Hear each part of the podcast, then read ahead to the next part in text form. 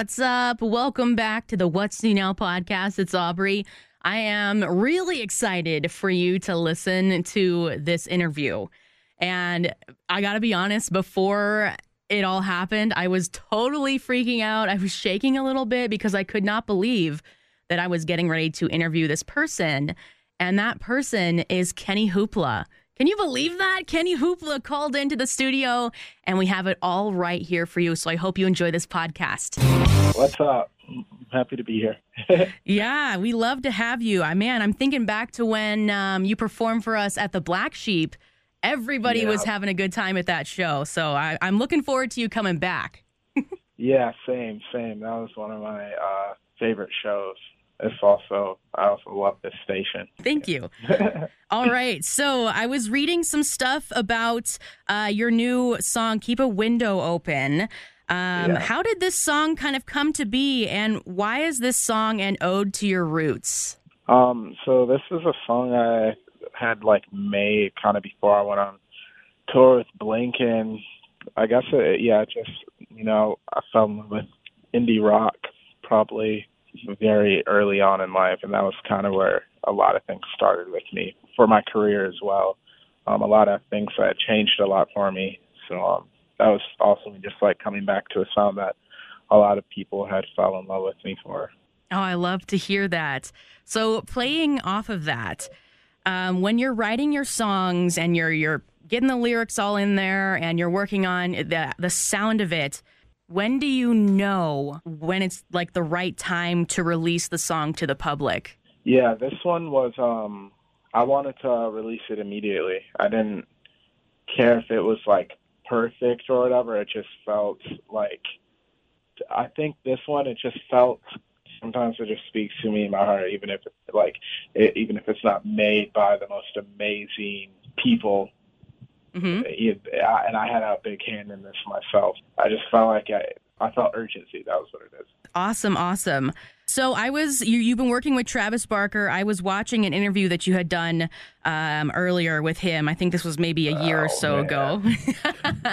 uh, What's it like working with him? Um, I think it's really. I mean, I'm still trying to figure out how to like take it in still, because I mean, there's one side of it where there's like a lot of pressure, and it can be uh, really like riddled with anxiety, and then at the same time, there's a lot to learn from him, and he also is like definitely a cheerleader for me, where you know he's always making sure I'm not like um, overthinking anything or you know, he's just he's definitely a person that is for progress and going forward, which is super cool and uh, definitely needed. Oh, awesome! That is really cool. In uh, the interview, he was talking about how uh, you you really put your emotion and your whole heart into your music, and I'm curious. Are your lyrics inspired by past events or are you like writing in the moment? A lot of the times it's a whole time in one, actually trying to focus on one or the other, but it always ends up being like past, present, and future. Oh, fortune teller. Uh, yeah. That's cool. I I love to know who you're influenced by, whether it be a single artist or maybe like an entire band. Who is a lifelong or who are a lifelong influence on you and your music? I think definitely um, uh, Jonny Pierce. He's the lead singer of this band called The Drums. I think just his songwriting, just how he just he truly pours his heart out into the music, and it's always been inspiring. No matter how hard it is to talk about, he's just always been 100% with being vulnerable, and I've seen that pay off for him just within his fan base and within his own um, artistic fulfillment. Um, I think other people probably like Aphex Twin, Cudi, who else? Uh, Daughter. Yeah, there's there's a lot. Yeah, There's not a lot, but a good amount. yeah, I'm sure there are. Uh, yeah, we um, definitely loved listening to you at the Black Sheep. Now, uh, this next time you're getting ready to go on tour. Um, that's going to be later on in the month when you're starting it. yeah. Um, you're going to make a Denver stop, Gothic Theater, on October 10th. What are you looking yeah. forward to uh, most for this show? I mean, uh, definitely just to step things up. like just uh, creating more of an experience and connecting. Really, just like connecting as much as uh, as much as I can, and just making a really good show for everyone. I want them to, you know, leave feelings like I don't know, their life has been altered. No pressure. Yeah. awesome. I want to ask you one more question. I know I said it was going to be five, but I want Yeah, to ask you one more. How did you get the name Kenny Hoopla?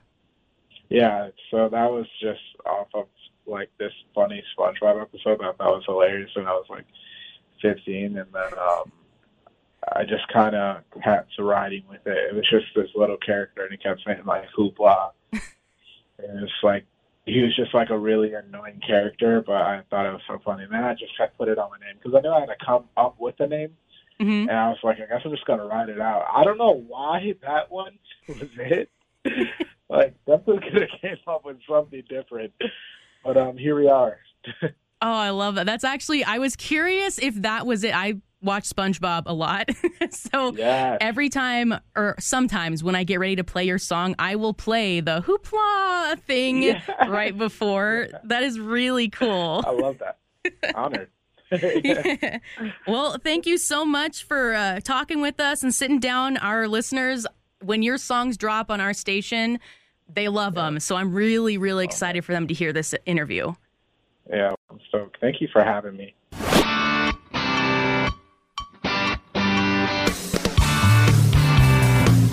Super cool. Big thank you to Kenny Hoopla for calling in and giving us a little bit of time talking about all of that new stuff in his world. Be sure to like, subscribe, and share this podcast and share all the other ones too. And keep an eye on the What's New Now podcast because lots of great artists are still in the library, but they haven't been released yet. So you're going to want to keep an eye out for those. Thanks for listening. I hope you enjoyed.